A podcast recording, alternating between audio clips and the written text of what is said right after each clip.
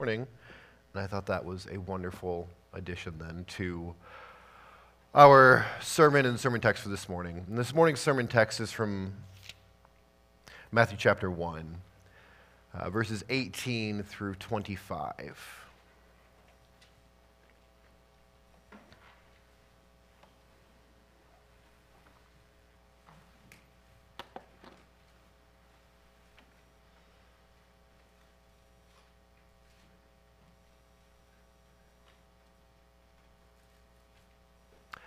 Now, the birth of Jesus Christ took place in this way.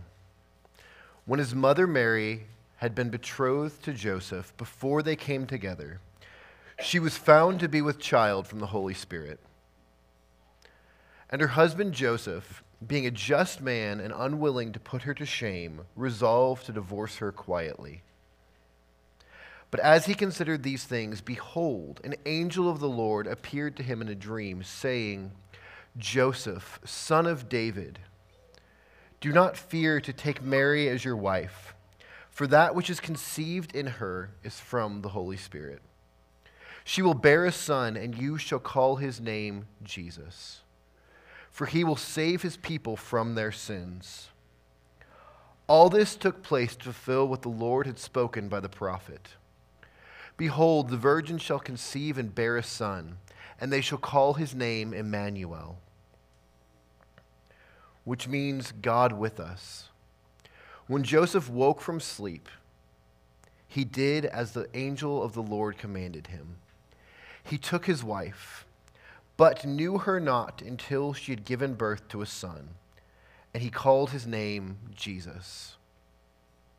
This is the word of the Lord. Let's pray.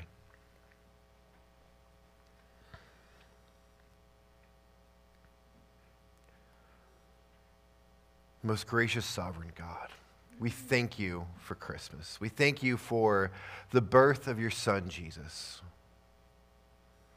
And as we rejoice in the names that were given from Scripture, the name of Jesus, meaning God save us, and Emmanuel, God with us. And we can rejoice that in Christmas, in the birth of Jesus, we celebrate that God came down to dwell among us as a man, that he might save us from our sins. I pray that you give us wisdom and understanding to behold the wonderful things that are in your word,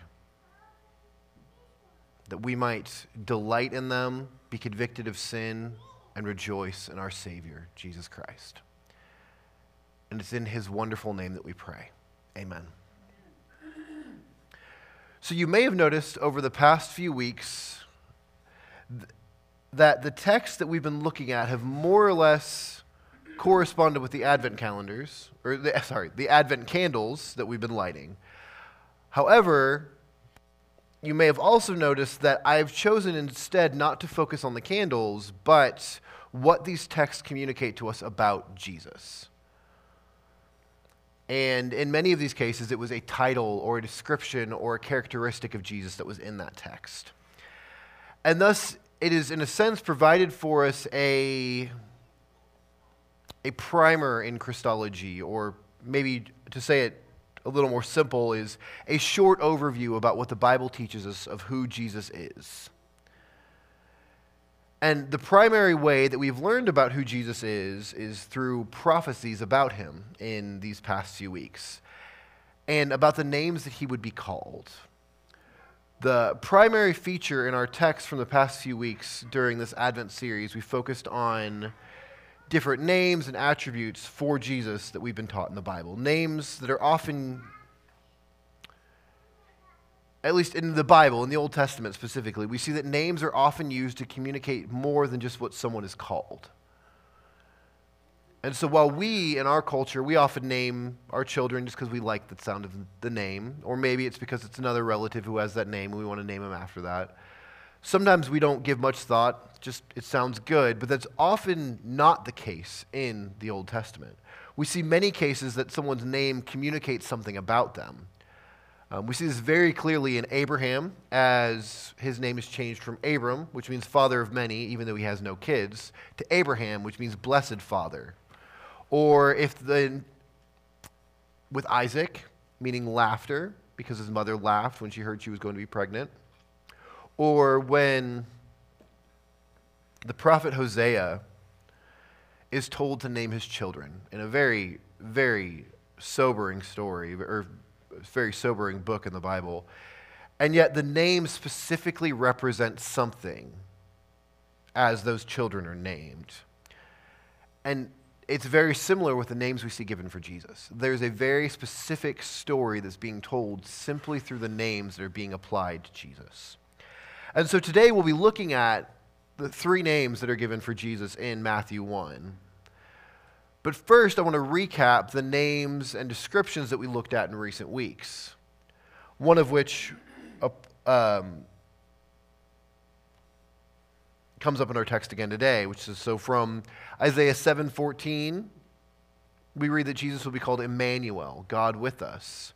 From Isaiah 9:6, we're given four titles that we spoke about in our first Sunday of Advent. Wonderful Counselor, Mighty God, Everlasting Father, Prince of Peace. Then in Micah 5, we learned that Jesus will be a ruler, a shepherd, a king, a savior. And that he himself will be their peace. If you recall in the past few weeks, there's a lot of meaning in these titles. They're not just names. But here, what we read are three names that are specifically applied, not as prophecies, but from either Matthew or from the angel, applied to our Lord and Savior. The first of which comes from the editorial comments of Matthew, and the other two, or the second of which is from the angel telling Joseph what he will be called, and the final one is Matthew adding another comment from prophecy. The names, though, are Christ, Jesus, and Emmanuel. The way that this text picks up, though, from what we're looking at today in 18 through 25, is following the genealogy. And the video that was just up a moment ago describes this genealogy and mentions how Matthew's making a direct connection to Genesis in his genealogy. And yet, what we read from the text we're looking at today and the beginning of the book of Matthew is that the birth of Jesus is unlike any other birth in all of history. And specifically, that his birth is different from all of the names that were just listed. And that was evident from our text last week as well. It's not every day that angels come to declare the birth of a child. And in the narrative, we're shown what makes this birth remarkable. When we look at verse 18, now the birth of Jesus took place, or the birth of Jesus Christ took place in this way. When his mother Mary had been betrothed to Joseph, before they came together, she was found to be with a child from the Holy Spirit. A virgin conceives a child through the Holy Spirit. This message is communicated to Joseph for two purposes, one of which to be is that Joseph had this plan to dismiss his wife to be. And now this relationship was not, it's a little confusing. Because when you look at the text, they're described as husband and wife, but they're betrothed, they're not yet married. And so it's because it's so different from our culture today that legally, for this arrangement to be broken off, there had to be a divorce of sorts. But yet, they'd still not taken each other as husband and wife. The, the, the marriage wasn't finished, but it was far more legally binding than our engagement ceremonies of today are. It's so binding that Matthew, in his comments, writes of them as husband and wife. But we still read at the end of this that he took his wife, Mary, but he didn't know her until after she'd given the birth, birth to the Christ child. But that's just sort of the background here. But at the beginning of that is where we get our first title. Now, the birth of Jesus Christ. So, at the very beginning of this narrative, he's already referring to Jesus as the Christ. He, in fact, actually opens his gospel with that title. And yet, it's worth mentioning that Christ isn't really a name, it is a title. It is a, a title that he takes on and fulfills. So it's not his last name, and it's not a profanity, at least it shouldn't be, but rather it is a title, and it's a significant title within the course of the Old Testament. However, it doesn't appear in the Old Testament, at least not as that word.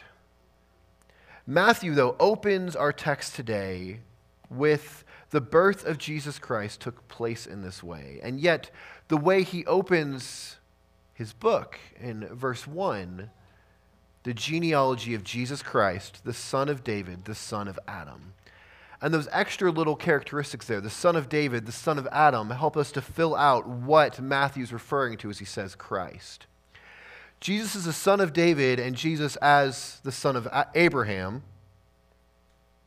not the son of Adam, as I misspoke a moment ago. That's in Luke's genealogy. Um, this is tied to the title of Christ. It shows that Matthew is clearly asserting that Jesus is the fulfillment of promises that have been made to Israel. He is the one that they've been waiting for. There's no one else they ought to look for. Matthew begins his gospel by strongly declaring that Jesus is this long awaited Messiah, this long awaited Christ. He's the fulfillment of prophecies that were made to Abraham and the fulfillment of prophecies that were made to David. God promises both Abraham and David that they will have a son in some way or another. Abraham finds this promise fulfilled in his son Isaac, but yet there's still a continued promise to be fulfilled. And that's that through you all families of the earth will be blessed in Genesis 12:3.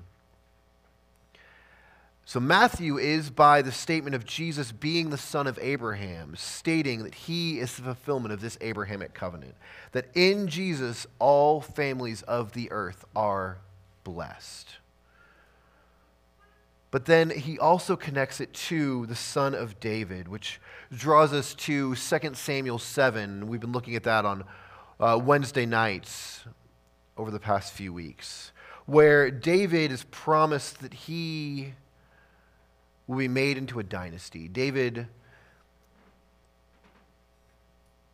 sees that he lives in a palace and says, How is it that I live in a palace, but the Lord still dwells in a moving tent, the tabernacle? And David declares he's going to build a house for the Lord. And the Lord responds to him and says, You're not going to build me a house, but I am going to build you into a house. I am going to build you into a dynasty, and your offspring, your son, will take the throne, and his kingdom will never end. And for the reader, it almost looks for a split second, maybe even shorter than that, that Solomon would be this son. But it becomes really quickly apparent in the text that Solomon is not this promised son. As he lives, as he leaves a lot to be desired for this promised son. So Matthew, though, similarly to what he stated about Abraham, is showing that Jesus is the son of David and thus the fulfillment of the Davidic covenant. So the two significant promises that the reader in the first century would be looking for, the first century um, Jew would be looking for, Matthew's opening is saying, This is who you've been waiting for. This is the Christ, the Messiah, who you've been waiting for for all these years. And so the genealogy establishes Jesus as the Christ, the son of David, the king. And yet, when we talk about Messiah, Christ, Son of David, we're really referring to the same thing. Um, Messiah and Christ are the same word, just in a different language. Messiah comes from Hebrew, Christ comes from Greek. We've brought those into English, though. And yet, what they actually mean is the anointed one. We know that The Christ is the Savior, the Son of David. But what do we mean by anointed one? And so the first question, or really the, the direction we would go from there, is to track who is anointed in the Bible. What sort of people are anointed in the Bible? And there's two specific people we see, or types of people that we see anointed in the Old Testament. The first of which are priests. So we see that in Leviticus. The second of which are kings. So the one example we see this very clearly um, would be in 1 Samuel 15, where David is called, where Samuel goes out and finds David, and he is anointed there as king. So priests and kings are anointed in the scriptures. And yet, that shows us exactly the kind of Messiah Jesus is, that he is a priest and a king. And we see that filled out very clearly in the book of Hebrews. And yet, the second of these names we get to that this is the one that the angel tells Joseph. Uh, he says it this way You shall call his name. And that phrase is repeated twice in this text. We'll get to the other one in a moment. But the angel, or an angel of the Lord, appeared to him, to Joseph, in a dream, saying, Joseph, son of David, do not fear to take Mary as your wife for that which is conceived of her is from the Holy Spirit. She will bear a son, and you shall call his name Jesus, for he will save his people from their sins. And so this name is introduced, you shall call his name, and then he's given the name, and then he's given what the name means. So, interestingly, when the angel appears to Joseph in the dream, he first makes an appeal to Joseph's lineage. He says, Joseph, son of David. So he's reminding Joseph that he comes from the line of David. And with the rest of these statements, he's telling him that the boy will be king. Joseph is told that he will name the child Jesus. But there's a further statement following this instruction that demonstrates the importance of the name. She will bear a son, and you will call his name Jesus, for he will save his people from their sins. And that's because the name Jesus means the Lord saves, Yahweh saves. And so his very name has meaning and intent. That in the very name of Jesus, as Joseph is naming him Jesus, the statement is that the Lord is going to save his people through this child. Now, there's some debate over whether or not Jesus' name was actually Jesus, or if his name was Jeshua or Jehoshua or some form of Joshua. And truth be told, it's not that important of a debate, because at the end of the day, these names all mean the Lord saves or God saves.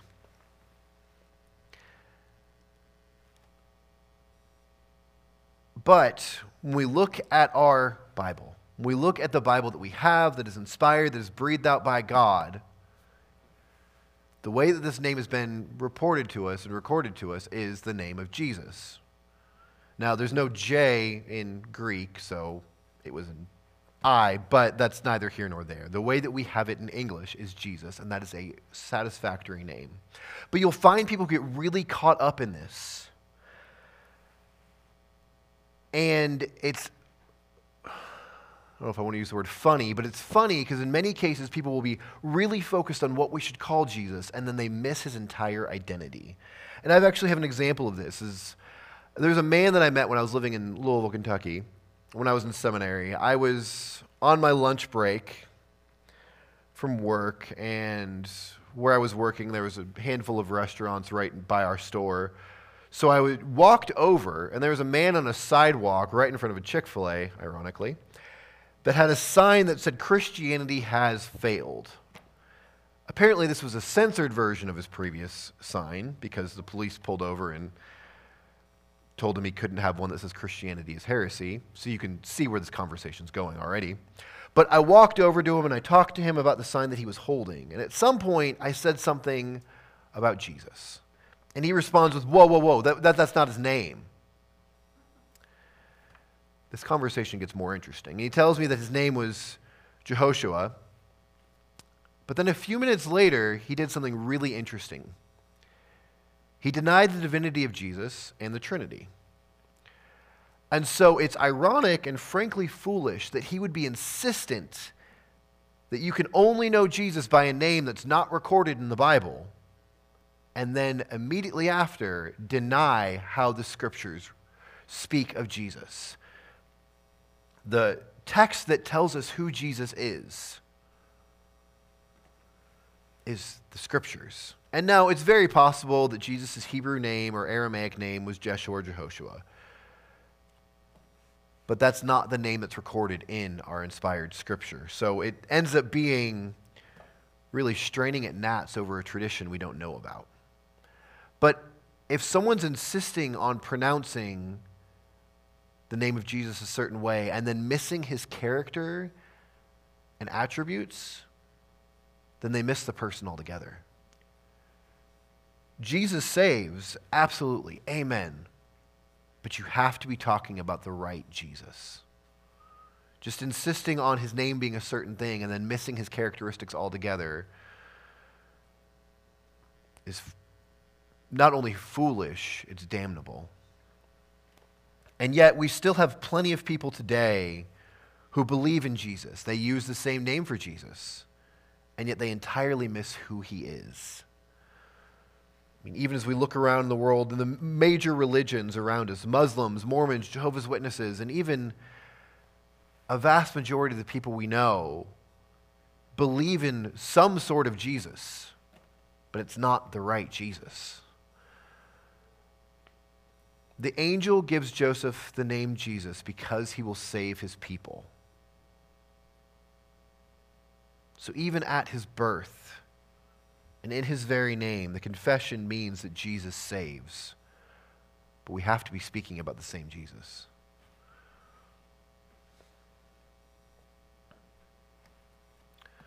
And the second name is introduced with a similar phrase. If you look over to verse 23, following the angel giving this name, in 22, Matthew writes, All this took place to fulfill what the Lord had spoken by the prophet. And then he quotes Isaiah 7:14, saying, Behold, the virgin shall conceive and bear a son, and they shall call his name Emmanuel. Same structure as how, how the angel introduced Jesus. And then we get the definition, which means God with us. So the angel, or Matthew in his recording of this, is picking up on that same structure that Isaiah uses in Isaiah 7:14 and then applies it to Jesus' name to make a parallel between the significance of these names that are applied to the Christ child.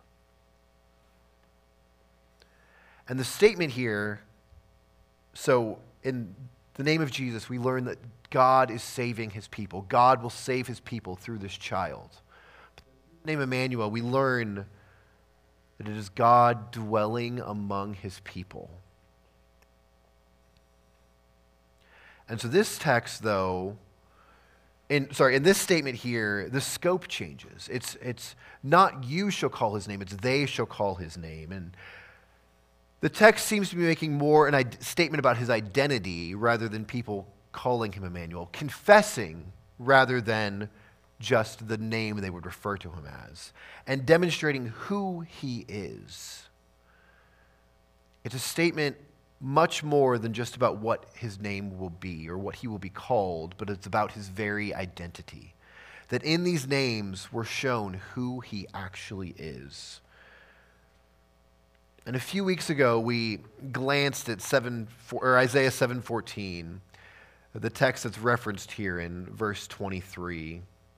And we looked at how it's a prophecy that was originally spoken to King Ahaz. And King Ahaz is told in an odd prophecy to test God. And generally speaking, you would think that's a terrible idea. You shouldn't test God.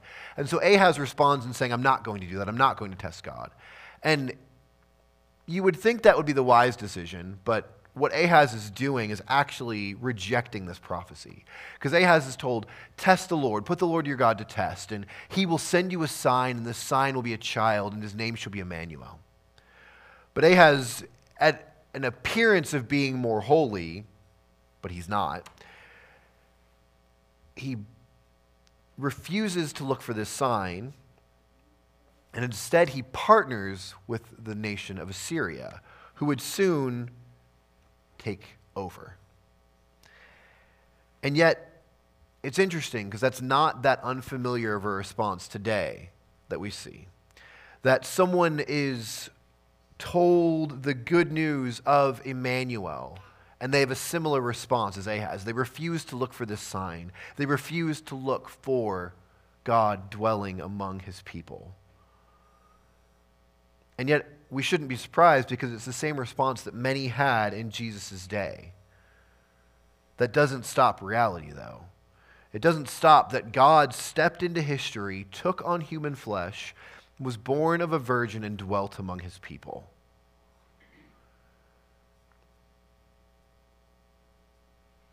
His name is Jesus, but he will be the Emmanuel. He will be God dwelling among his people, God with us. Yet we rejoice that in that life, as he's dwelt among his people, picking up on that language and that characteristics of the Old Testament tabernacle, where God, or the temple, where God is dwelling in the middle of the people as they're in the wilderness. And so, if you've been in Sunday school, if you're familiar with the book of Numbers, and you see that in the very center of the camp is where God is dwelling among the people. And as they're moving, the tabernacle is in the middle of the camp. So God is in the Old Testament literally dwelling in the middle of the people. And so Jesus here, in the same language that we see in Emmanuel, in the same language we see in John 1, has taken on flesh and is dwelling among his people as God was dwelling among his people in the tabernacle or in the temple, in the most holy place.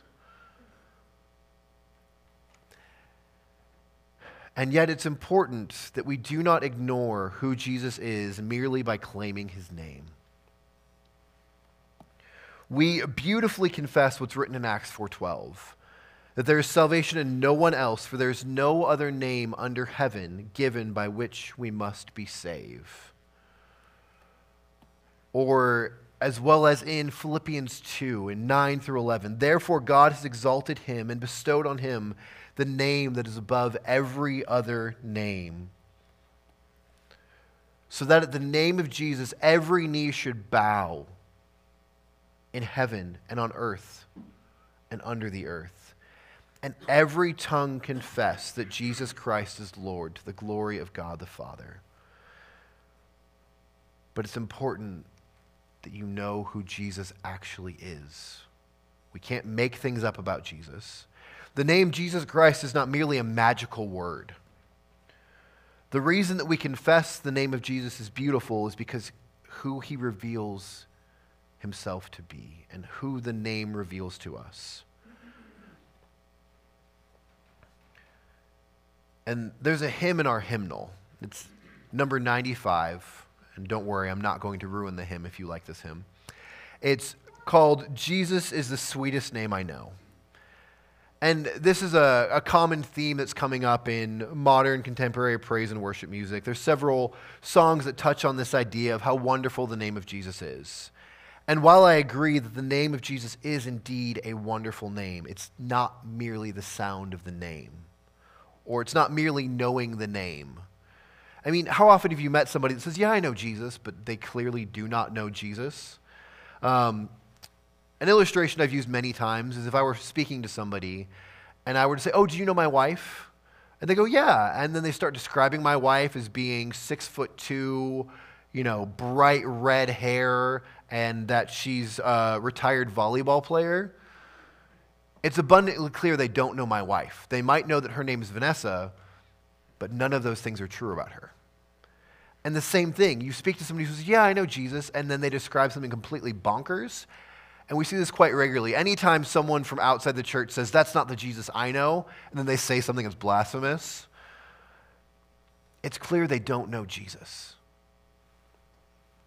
And I even, I don't know why, I saw a clip from the TV show Modern Family recently, which I've never watched that show, but somehow this clip came across my um, computer or phone.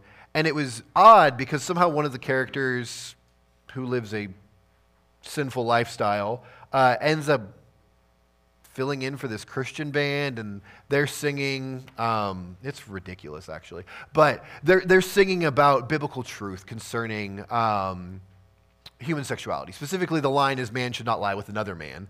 Um, and this character, who's homosexual, begins to correct them during the show. And the comment they made is like, "The Jesus I know." And for the Christian, that becomes abundantly clear the Jesus you know is not real because that's not who the scriptures have revealed him to be. The scriptures reveal to us a Jesus who believes the word of God and affirms the word of God. And yet, at the same point, for some reason, people seem to believe and confess that the name of Jesus simply has some sort of magical field just by pronouncing it. And to reference another mediocre TV show that aired for about 15 years called Supernatural. In the early, um, terrible show, but in the early seasons, there was an episode where there was some sort of like demon or sickness or something on an airplane. And the way that they would cure this ailment was they would just say Christos. Actually, I think they said it Christos. I think they said it wrong, probably to become less controversial. And yet, the idea that they're conveying is that just speaking the name of Jesus has a magic power. And that's not, that's not true. magic does not happen just because someone speaks the name of Jesus. And yet, whether this sounds silly, that's exactly what the world around us believes. We see that, that someone will say something, they try to claim something in Jesus' name, or they try to rebuke something in Jesus' name but they don't know who Jesus is. They don't believe in Jesus. They live a life that's completely contradictory to that which the Lord has told his disciples to live. And, and another example of this is Muslims believe in a Jesus. They call him Isa, but they reject that he was born of a virgin. They reject that he is the Son of God. They reject that he is the Messiah. So clearly, they don't believe in the same Jesus we do.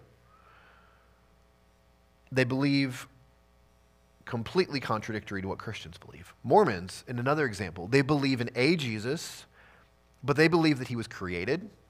Well, we've been learning that he's the eternal Father, or he's the eternal ruler. They believe that he is the brother of Satan. That's, that's not the Jesus of the Bible. We as Christians, confess that He is from everlasting. He is the Alpha and the Omega, the beginning and the end, one who was begotten, not one who was made. And yet, it might seem like I'm just harping on one simple point or one hobby horse, but you cannot be a Christian and believe wrong things about Jesus. There's a place for learning things, there's a place for advancing in your learning and discipleship. That's not what I'm talking about. I'm talking about believing things about Jesus that are not biblical and refusing to, to repent when you're confronted on them. And if this seems like it's just a small thing where I'm harping on theology, go look at Paul's letters. The vast majority of Paul's letters are correcting people on wrong views of Jesus. The book of Colossians, there's a heresy going around in the church of Colossae, and Paul is correcting that heresy saying, What you guys are believing about Jesus is wrong. I'm correcting this. But he does it in love. The book of Galatians is a misunderstanding of what Jesus has done and correcting their view of Jesus by showing them that they cannot earn their salvation through the signs of the old covenant. Ephesians, same thing. Paul is instructing and correcting false doctrine. The vast majority of Paul's letters are correcting something wrong with something that's right. And that is a strong key of what we as Christians need to do. Need to make sure those around us are believing the right things about God, the right things about Christ, and the right things about salvation. And yet, the names that are given for Jesus in this text give us a significant picture of who he is. Jesus, the Lord, saves. Christ, the King, the Son of David, the fulfillment of Scripture. Emmanuel, God with us. And we put all of that together. These titles teach us that God has become a man to dwell among us so that he might save his people. And yet, he, as the Christ, takes on the role of the eternal king whose kingdom will have no end. One of the most important questions that you will have to answer in this life and in eternity is who is Jesus? And that's one of the most important questions for every individual we encounter. And it's, it's odd. The, the late musician Tom Petty, who's um, one of my favorite musicians, but one of my least favorite theologians, um, he made a really foolish comment in an interview once where he says, No one gets Christ wrong more than the Christians. Now, he was wrong, but there's a part in which he might be right. I think many self professed Christians may get Jesus wrong. But it's not the Christians who get Jesus the most wrong. It's those who hear who Jesus is, what he's done, and do nothing at all. The, if you have the right understanding of who Jesus is, then you will fall on your face, repent of your sins, and look to Jesus for forgiveness. And profess Jesus as God and Lord. The verse that's up there. Every tongue will confess that Jesus Christ is Lord to the glory of God the Father. We cannot afford to get Jesus wrong. It is quite literally a matter of life or death, of heaven or hell. And yet, at the Christmas season, we see this quite frequently. I've said this before, but far too often we leave Jesus in the manger. The Christ child was born. Jesus is born, he's born in the manger, and that's as far as people get. Failing to realize that he grew up, that he lived a life of perfection that we should have lived, died a death that the sinners deserve to die. And yet, in his death, he takes our sins upon himself, nails them to his cross, and cancels the record of our debt so that we might be given new life. And thus, the question that every person must answer is who is Jesus? And the question that every Christian must answer every day is who is Jesus? If he is indeed your Savior, and you, you believe that he had this perfect life and that he died the death that we should have died to bring forgiveness for our sins, that he rose again, conquering death, and brings his saints new life then it changes everything about how you live your life, how you make decisions, where you find your hope and your encouragement, changes how you work, where you work. The gospel changes everything. But if it doesn't change anything, that's one easy sign that you do not know Jesus or do not understand the gospel. It's one easy sign that those around us who might be professing to be Christians do not know Jesus or do not understand the gospel. Yet we have good news of great joy to proclaim to a world that is dying. We can have joy in the proclamation of Jesus as this child who's born in a manger, but is King of Kings and Lord of Lords. It's a wonderful Christmas message that this Emmanuel, came to save his people, and he saves to the uttermost. Let's pray. Heavenly Father, we thank you for the scriptures we have that reveal to us your Son, that reveal to us Jesus, God who has taken on flesh to save his people.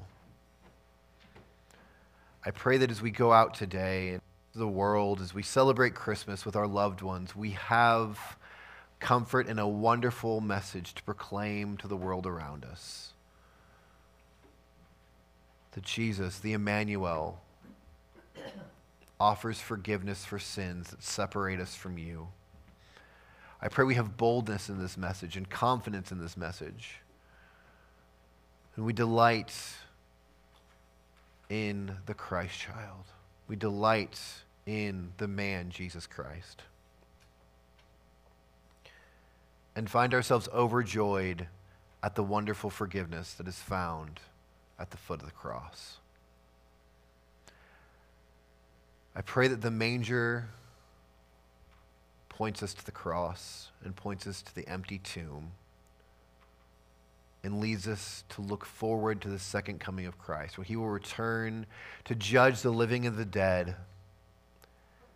and that every name, every knee will bow, every tongue will confess that he is God. The name of Jesus is a wonderful name. But I pray that we have the wisdom to understand who he is and not just his name. To understand that when we know who Jesus is, it changes everything about us. And it's in his name we pray. Amen.